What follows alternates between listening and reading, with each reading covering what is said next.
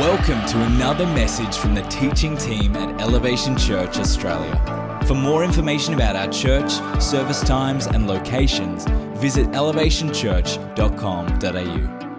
Well, a big welcome to all of our locations today. It's such an honour and a privilege for me to be able to share with you um, to our Hills and our Penrith locations. Um, a big shout out to you. It's still being in lockdown and looks like it's extending. Um, but I hope today that I can share a word that will encourage you in this season to our Mandurah, our Melbourne and Cairns locations. Um, it's just a great honour to be able to speak with you and share, I believe, what is a word from God for this season in our lives and especially in our church. Um, I want to talk to you today from the book of Ephesians. And Paul actually wrote the book of Ephesians as a book while he was in prison. So while he was in lockdown, God spoke to him about the church in Ephesus, and they were in huge distraction mode. And so Paul, as he was in prison, the Spirit of God spoke to him. So don't be disheartened by being in a lockdown. The Spirit of God spoke to him while he was in a prison cell, and he actually wrote to the body of Christ in Ephesus. For those of you who don't know Paul, and you could be listening for the first time, you might be even in the house of God for the first time today, Paul was a great guy. He was a very, very strong leader. He was an all or nothing kind of guy. He was one hundred percent in, or he was one hundred percent out. So when he was one hundred percent out, he was persecuting Christians with everything that he had. And when he got saved and radically his life got turned around, he became one hundred percent for Christ. And he wrote a lot of the New Testament. A lot of the letters that we read in the Word of God today are written from Paul. And that is simply because the Spirit of God was using him in a mighty way. So don't despise your days of feeling like maybe you're in a prison cell in your own home, because the Spirit of God can come and use us mightily even when we feel like pressure is all around us from every side. So this morning, as we look at the book of Ephesians, and I want to just give an overall view of that book, it's a powerful book, it's probably one of my favorites, is the first three chapters of the book of Ephesians. Basically, Paul is writing about thinking right. So he's in a prison cell, he's writing to the church in Ephesus. They are in a place where there is a lot of sin in the city, there is a lot of sinful distractions, Christians are being distracted, there is a lot going on, and so Paul had in his heart to write to this church. And so the whole letter, the whole book of Ephesians is basically telling Christians how you should be living. It's basically a download from God to him where he talked to the church about what God thought of them. So the first three chapters of Ephesians basically is talking about spiritual blessings. It's talking about being thankful and the power of prayer. It talks about being one in Christ. It talks about having grace. All of that is about how I need to think in my Christian walk. So he's writing this to the Ephesians. The last three chapters in the book of Ephesians is on how to live right. And so if you look at chapters four, five, and six, it talks about being in unity together as the church. There's a lot of disunity at that time. Not a lot has changed as history progresses. It talks about putting on a new life. It talks about walking in love. It talks about wives and husbands and respecting one another. It talks about children and parents. It talks about putting on the armor of God. All about how to live right. Okay, this is what got me. As you look at the book of a whole, and then when you go right to the very middle of that book, there is a really strange thing that happens that he does. Paul prays. So the first half of the book is about thinking right. The second half of the book is about living right. Ephesians three fourteen. It's almost like I could see Paul writing, and he puts his pen down and he stops. And I think he might have even had a Holy Spirit download, because he stops and he said, for this reason, I bow my knees. For this reason, I bow my knees. This is what it says in the Message Bible. Pretty similar to the E S V and all other versions. But I love the way it's put in the Message Bible because it's so easy to understand. My response, with all that's going on in the church, As I'm writing this letter to a, to a church who is in disunity, to a church who is being distracted by sin and the goings-on of what is going outside the church, and they're being swayed and their opinions are being, are being pushed off to the side simply because of what's going on outside. So he comes in and speaks a very strong word, and then he stops and he goes, for this reason, I get down on my knees before the Father, this magnificent Father who parcels out heaven and earth, who parcels out not just the heavens, but us on earth as well. For this reason, I get down on my knees. And I ask him to strengthen you. Paul starts to pray. Right in the middle. Why would you put a prayer right in the middle of a book? Every other letter that is written, they usually pray before, bringing about, I thank God for you, I'm coming on God's behalf, and here I am, et cetera. Or they put a prayer at the end. Why in the middle of a book would Paul bow, get down on his knees, and say, I ask God to strengthen you by his Spirit? He goes on to say this, I pray that it's not a brutal strength, or not a brute strength, but a glorious inner strength. That's where the Spirit of God lives. It's on the inside of Kathy Abraham. It's on the inside of leadership. It's on the inside of your person.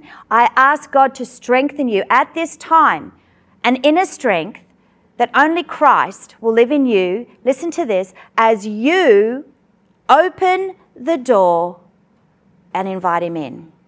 Both feet planted firmly on love, you will be able to take in all, take in with all the followers of Jesus. So remember, he's writing to the church. He stops mid-sentence, mid-halfway in this book. He bows his knees and he said, I just feel that this church, they need that inner strength of the Holy Spirit at this time. You need more than just thinking right. You need more than just living right. Right bang in the middle, you need to know that you need the strength and the power of his Spirit inside you to get through this season, to be able to take in with all the followers the extravagant dimension of Christ's love. Then he says this, reach out, experience the breadth, test its length, plumb the depth, and rise to the heights. Live full lives, full in the fullness of God.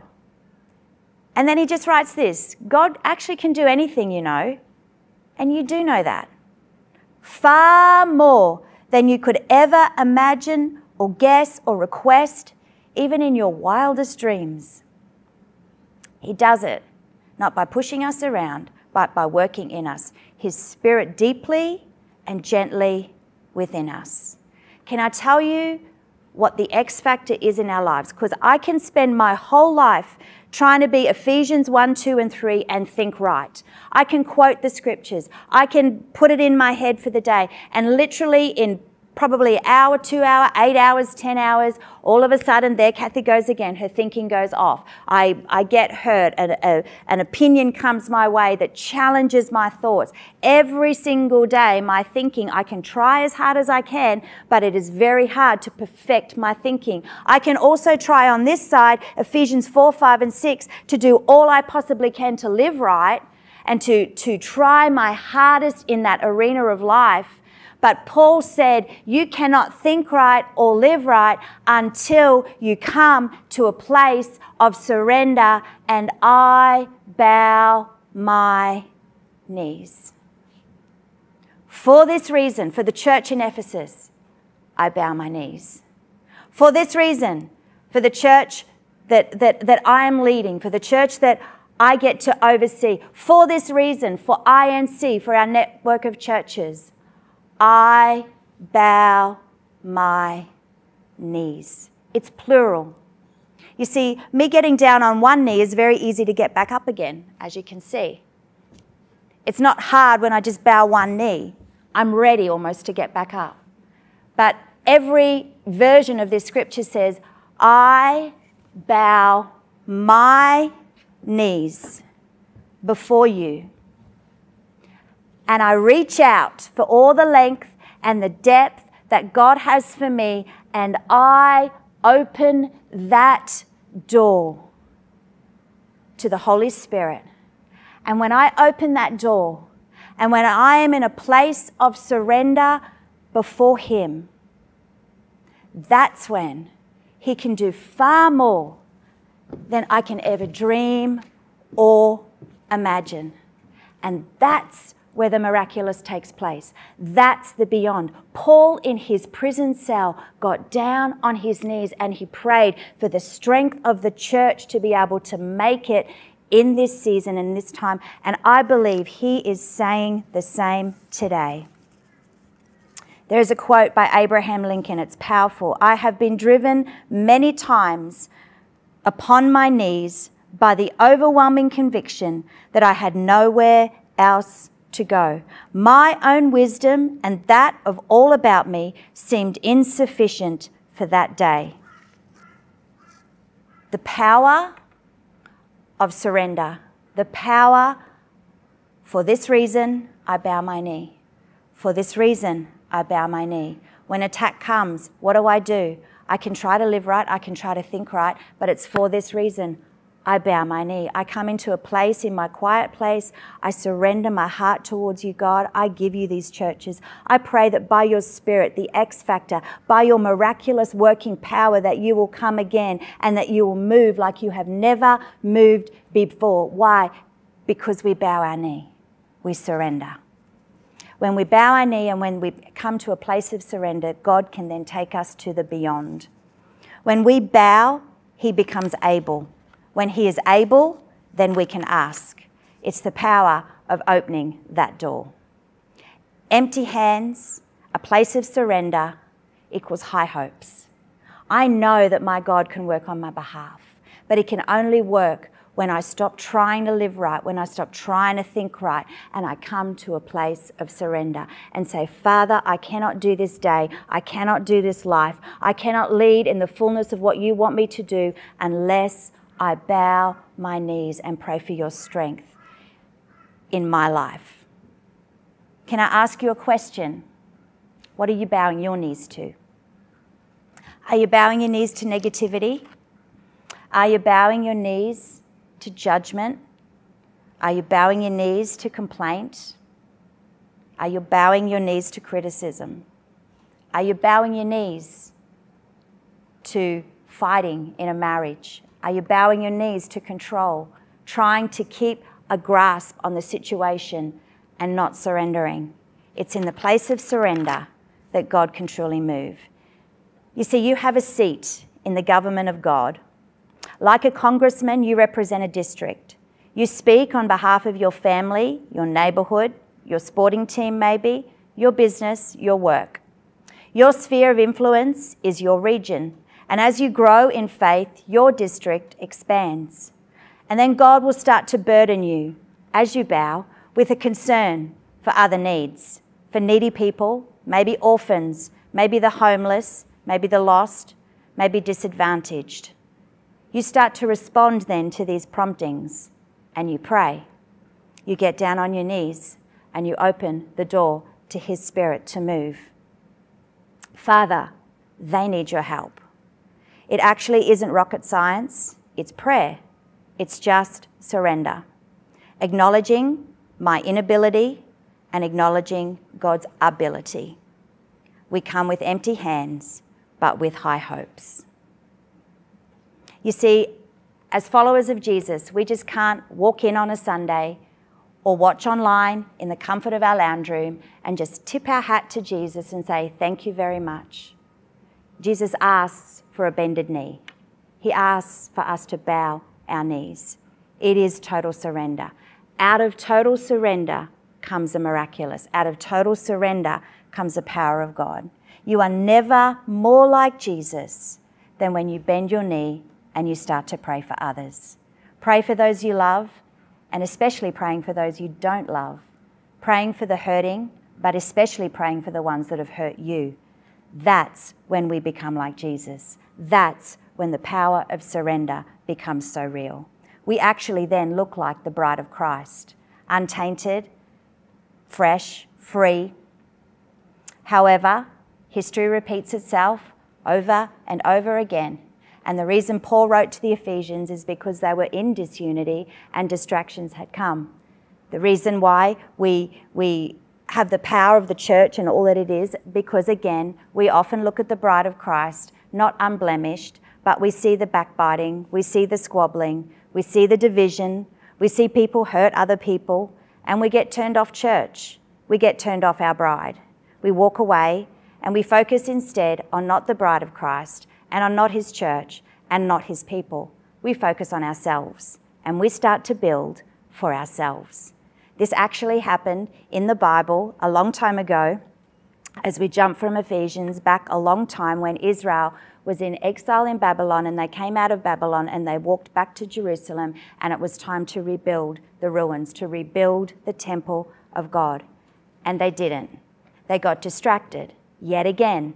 They were, they'd come out of exile. God had done miracle after miracle, and yet they walked back in the door of freedom and of liberty, and all they did was thought of themselves. The people had forgotten the miracles, and they'd forgotten all the lessons that they had learned while they were in exile. They were working really hard, but their crops weren't, were failing. They were earning money, but it was never enough. So what happens? God said, I've got to speak to you. So again, instead of a Paul, he chose a prophet called Haggai. This is an interesting um, story, because Haggai came at a time, and if you read the first chapter of Haggai, basically it's, by summing it up, is they had returned to Jerusalem from exile in Babylon, and the challenge was to rebuild the temple. Very similar to today, isn't it? They had begun the work, but somewhere along there, along the way, they had left the task. The temple was just not another building, especially in those days, or a church. It was actually considered a very holy place where sacrifices were made and people met with God. And it symbolized the nation's close relationship with God. So a shabby temple indicated a break in relationship with God. Can I say that again? A shabby temple indicated a break with a relationship with God.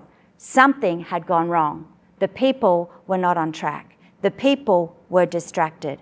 And that's exactly what had happened. The people had built fine homes for themselves and left God's house in ruins. Their priorities, their values, and God's people had got it completely wrong. Haggai comes in, and in Haggai two, chapter one, this is what the prophet said to these people at this time. And I truly and honestly believe it's a word for the church right now in this season for where we are at. Interestingly enough, it was on the twenty-first day of the seventh month, which was last Wednesday. For me, on the twenty-first day of the seventh month, I was about to write a message and I had nothing. I texted my husband and I hadn't pressed send when a prophet in this church at the Gold Coast sent me a word. The word was Haggai two, verse one. I was about to press send to say to my husband, I've got nothing to say to all you beautiful locations. There's nothing in me at the moment. I don't want to just write any old message, but you can do it. You're great at this. They'll love hearing you anyway. I'm out. I don't want to do this message. I hadn't pressed send when this word on the twenty-first day of the seventh month came through on my phone. I read it. It floored me. It brought me to my knees. It brought the miraculous power of God back into my spirit to strengthen me, to be able to continue to lead, to continue to walk on, knowing that, you know what? God's got us. And he is going to move mightily as we surrender. So on the twenty-first day of the seventh month,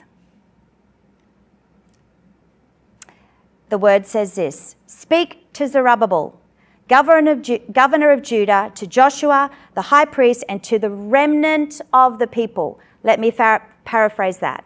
Speak to basically the, le- the leaders. Speak to the governor. Who's governing these things? Speak to the sons. Speak to Joshua. Who's in leadership here? I'm speaking to pastors and leaders right now. You need to hear the word of God today. I believe it is a word for this church in this season as a whole, even for I N C. Speak to the governors, speak to the son, speak to the high priests. So all of those of you who are in leadership or in any kind of governing role right now, listen up. But also, let's go back to the church, because there are a remnant of people that are still hanging around. So listen, to the remnant of people, listen, you leaders. Ask them, who of you is left who saw this house in its former glory? Think about that. How does it look to you now? Does it seem to you like nothing? And then the prophet comes. But now, be strong, declares the Lord. Be strong, Joshua. Be strong, all you people of the land, and work, declares the Lord Almighty. This is what I covenanted with you when you came out of Egypt. So he's talking to these people who have disregarded the temple, talking to these people who have built fine homes for themselves. They've stopped bending their knees and they've come to a place where it's all too hard. It's easier to sit in a lounge room. It's easier not to get involved. It's easier not to serve anymore. I'm not sure what is left of the church anyway after this season where COVID has just ripped into our faith and our hearts. It is a time, declares the Lord. I know what's going on. But those of you who are left, listen, be strong and work. This is what I covenanted with you when you came out of Egypt, Egypt, Egypt, and my spirit remains among you. Do not fear. In a little while, in a little while, I will once more shake the heavens and the earth and the sea and the dry land, and I will shake all nations. What is desired by all nations will come, and I will fill this house with the glory, says the Lord. The silver is mine? Oh, yes, it is. The gold is mine? Oh, yes, it is, declares the Lord. The glory of this present house will be greater than the glory of the former house, declares the Lord Almighty. And in this place, in this place at Hills, in this place at Penrith, in this place at Mandurah, in this place in Cairns, in this place in Melbourne, in this place at G C where I am standing right now, in this place in I N C, I will grant peace, declares the Lord. Amen and amen. A word from God for our church in this season. Do not be distracted. Come to a place where you surrender, where you bow your knees and understand that we are in this together.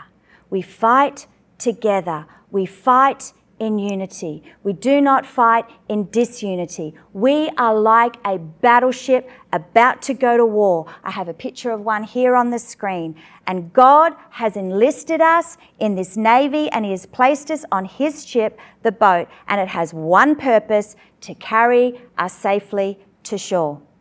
It's not a cruise ship, it's a battleship. We aren't called to a life of leisure, we are called to a life of service, each of us having a different task. Some are concerned with those who are drowning and they're snatching people from the water. Others are occupied with the enemy, so they man the cannons of prayer and of worship, and wow, we love those people. And still others are devoted themselves to the crew, feeding and training the crew members. Though different, we are the same. Each can tell of a personal encounter with our captain, for each has received a personal call. He found us along the seaport and he invited us to follow him. Though the battle is fierce, the boat is safe, for our captain is God. The ship will not sink, for that there is no concern. There is only concern, however, regarding the disharmony of the crew. Unity creates belief. Disunity focuses on disbelief. Who wants to board a ship of bickering sailors? You see, life on the ocean can be rough, but the waves will never be the ones that will attack us. Could it be today that as we bring our, our, our lives and our hearts in a place of surrender, where we bow our knees to our Father, where he strengthens us in his spirit as we open the door to all that He has for us, which is the miraculous, which is on this other side. Even when we are in lockdown, Paul got a download from the Spirit of God for the church. Can I ask you today to get back on our knees, to stop complaining and bickering and causing disunity, but to board the battleship again, to ride the waves knowing that we are safe, that we would not fight from within, but we would come together, unified as one people with one cause, call, and that is to rebuild our temples. In Jesus' name, amen. Let's pray. Father, today, I put out the call to build our temple. I put out the call that we would build the temple of God on the inside of us, that we would surrender. Because in all of our trying to live and to think right, unless we bow our knees and surrender to you, only you can build the house of God. Only you can build your church. Only you can build your bride. But it comes from our hearts surrendering to you. Father, I pray today that we would sign up and that we'd jump on board on this battleship once again, where some have jumped off, where some have been the, the, the, the, the pain of other crew members. Father, we repent today and we come before you and we, we offer again our lives as a living sacrifice for your service, that we would get to the other side, to the other side of, of where you ha- what you have for us, of our destinies in you and of our destinies in the house of God and this church, and that this battleship will make it safely to shore with every crew member fulfilling the call of God on their life in Jesus' name. And everybody said, amen and amen and amen. Love you guys, and we will see you soon.